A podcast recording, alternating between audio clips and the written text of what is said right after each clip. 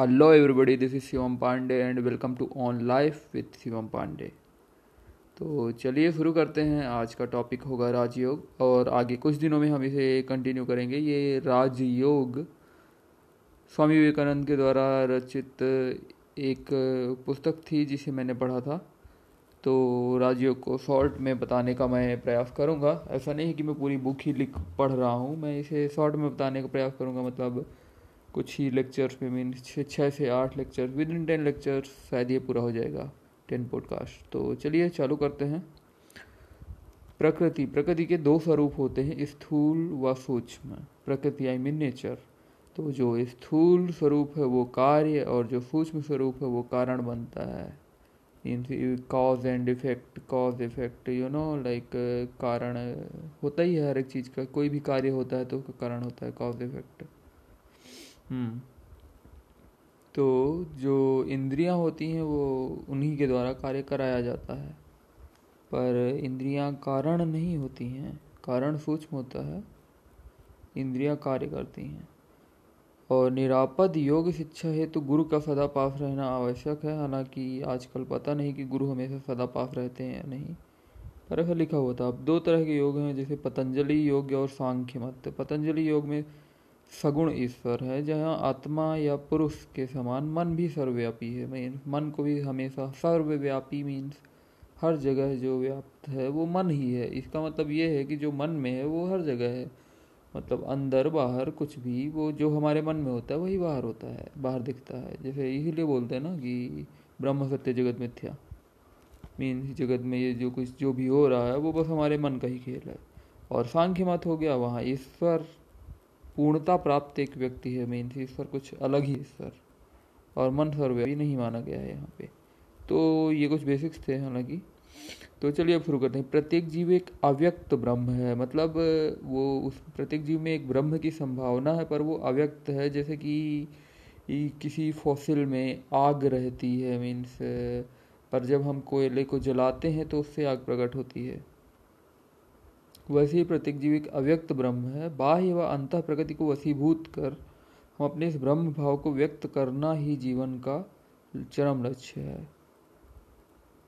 Means अपने surroundings को और अपने इनर बीइंग को, अपने स्वयं के नेचर को कंट्रोल करके अपने इस ब्रह्म भाव को व्यक्त करना ही जीवन का चरम लक्ष्य है।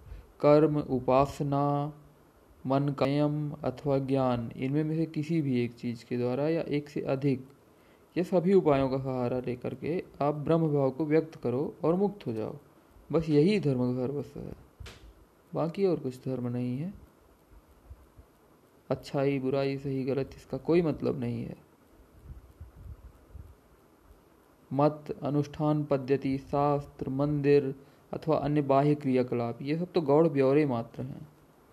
तो ये मीन्स ये सब केवल जो बाहर के दिखावे एक तरह से कह सकते हैं या एक तरह से टूल्स कह सकते हैं। जो मेन चीज़ें हैं वो है कर्म, उपासना, मन का संयम और ज्ञान। तो ये है। अब चलिए राजयोग अवतरणिका। तो मन की शक्तियों को एकाग्र करने से ही संसार में समस्त ज्ञान उपलब्ध हुए हैं। मन की शक्तियों को एकाग्र करना means you have to concentrate your the powers of your mind mind is a fantastic tool it is a good servant and bad master is they तो मन की शक्तियों को एकत्र करके मन पर ही उनका प्रयोग करें। प्रत्येक व्यक्ति के कारण पूछने का अधिकार है प्रत्येक व्यक्ति को। Everyone should ask why this is happening, everything. Don't be ignorant तथा उनमें अपने भीतर से उनका उत्तर पाने की शक्ति भी है। कारण पूछने का अधिकार है और उत्तर पाने की शक्ति भी है। पर हाँ कुछ कष्ट उठाना पड़ेगा। सारे सवाल जवाब आपके अंदर ही मौजूद हैं। अगर सवाल है तो जवाब भी है। बस ये है कि उनकी मेथड्स होती हैं, आपको कंसंट्रेट करना पड़ेगा। तब आप जानेंगे कि आप तो कुछ नहीं जानते हैं, पर धीरे धीरे आपको पता चलेगा कि सारा ज्ञान तो आपके अंदर ही है। जब तक कोई भी बात स्वयं प्रत्यक्ष ना करो, उस पर विश्वास ना करो। स्वयं प्रत्यक्ष करो, क्योंकि कई सारे लोग, कई सारी बुक्स में अलग अलग तरह के अनुभव दिए रहते हैं। वो अनुभव ठीक है, वो दिए हुए हैं, वो आपको एक लैम्प पोस्ट एक गाइड की तरह काम करेंगे। जब तक आप खुद अनुभव नहीं करोगे, खुद वो चीज़ प्रैक्टिस नहीं करोगे तो फिर कोई मतलब नहीं है। आप हज़ारों बुक्स पढ़ लो, सारे वेदों के मंत्र रट लो तो कोई मतलब नहीं।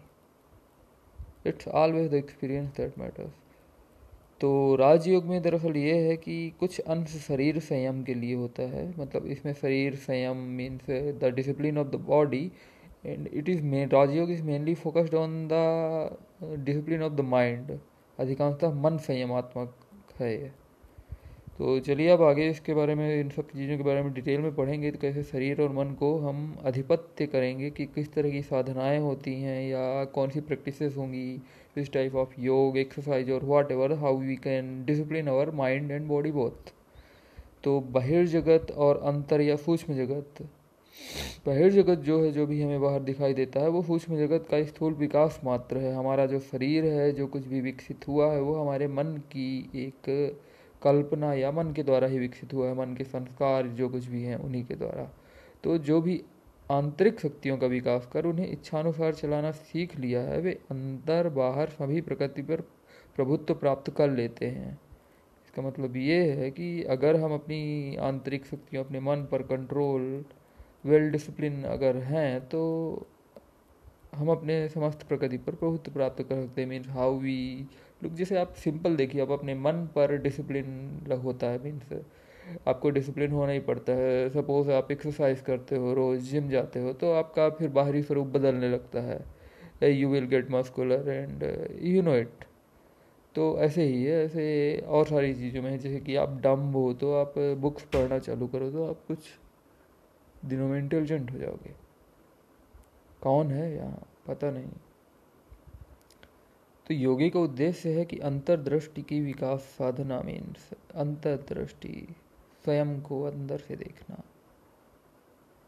और आप जानते हैं कि मन आत्मा का यंत्र है जो सतत परिवर्तनशील है। मन हमेशा बदलता रहता है, इसीलिए बाहर की कंडीशन भी बदलती रहती हैं। सब मन का ही खेल है। मन की पवित्रता हेतु सात्विक भोजन। सात्विक, जहाँ तक मैं स्पष्ट करना चाहूँगा कि सात्विक भोजन में कई सारे लोग चाय, पान गुटका ये सब चीज़ें अलाउ कर देते हैं, क्योंकि इंडिया में तो हर जगह जहाँ पूछो तो चाय चाय चाय चाय चाय चाय ले लो, चाय तो ऐसा नहीं चलेगा। देखिए मतलब चाय भी अलाउ नहीं है सात्विक भोजन में। सात्विक मतलब सात्विक। ओनली वेजिटेरियंस और वेजिटेरियंस में भी स्पेशल छोड़ करके मीन्स दवाई के रूप में ही केवल लहसुन प्याज ली जाती है वैसे लहसुन प्याज और हींग और जो बहुत ज़्यादा तीखे और ये तामसिक भोजन, ये सब चीज़ें अलाउ नहीं है राजसिक तामसिक ओनली सात्विक भोजन। बाकी इसके बारे में हम बाद में चर्चा करेंगे। और योगी को अधिक विलास और कठोरता दोनों का ही त्याग करना है। मतलब बहुत ज़्यादा आराम तलब नहीं होना चाहिए और बहुत ज़्यादा कठोर भी नहीं होना चाहिए स्वयं के प्रति साधनाएँ करते समय। अब बहुत ज़्यादा आराम तलब होगे तो आलस्य आएगा और बहुत ज़्यादा खुद पे कठोर होंगे तो मन दुर्बल बनेगा। आपकी जो इच्छा शक्ति होगी मीन्स जो विज़न है, वो धूमिल पड़ेगा ना। मीन्स लॉन्ग टर्म जो गोल हैं आपके। तो इसीलिए बहुत ज़्यादा उपवास, अपनी देह को कष्ट देना, जैसे भगवान बुद्ध का कोई एक शिष्य था तो वो बिल्कुल मतलब उसने सारे वस्त्र त्याग दिए और वो कांटों पे चलता था। उसने बहुत कठिन साधनाएँ की। भगवान बुद्ध ने उसे समझाया था कि, इस हिसाब से समझाया भगवान बुद्ध ने कि जैसे आप वीणा बजाते हैं, गिटार बजाते हैं, कुछ भी तो उसके जो तार होते हैं तो वो बहुत ज़्यादा कसे नहीं होते और बहुत कम भी कसे नहीं होते। एक मध्य मार्ग नाम की चीज़ होती है। तो बहुत ज़्यादा कसे होंगे तार तो भी अच्छा सुर नहीं आएगा, बहुत ढीले होंगे तो भी अच्छा सुर नहीं आएगा। तो बस वैसे ही है। तो जैसे भगवान गीता में भी एक कहा गया है, मैं उसका हिंदी रूपांतरण बताऊँगा कि अति भोजनकारी, उपवासशील, अधिक जागरणशील, अधिक निद्रालु, अधिक कर्मी और बिल्कुल आलसी, ये सब योगी नहीं हो सकते। हाँ इसका संस्कृत में तो नहीं है अभी और मैं संस्कृत बघारना नहीं चाहता हूँ क्योंकि मुझे उतनी संस्कृत आती भी नहीं है। बीच बीच में लोग बघार देते हैं, बड़ा अच्छा लगता है सुनने में। पर हो गया अभी के लिए यही है कि मीन्स हमें मध्य मार्ग अपनाना है। बहुत ज़्यादा कठोर भी नहीं होना है खुद के ऊपर और बहुत ज़्यादा विलासी भी नहीं होना है। पर हाँ खुद को ये ध्यान में रखते हुए कि हमें एक डिसिप्लिन वे में चलना है तो इसके बारे में हम शुरुआत कर चुके हैं। अब चलिए आगे का पड़ाव हम कल पूरा करेंगे। आज के लिए इतना ही। शुभ रात्रि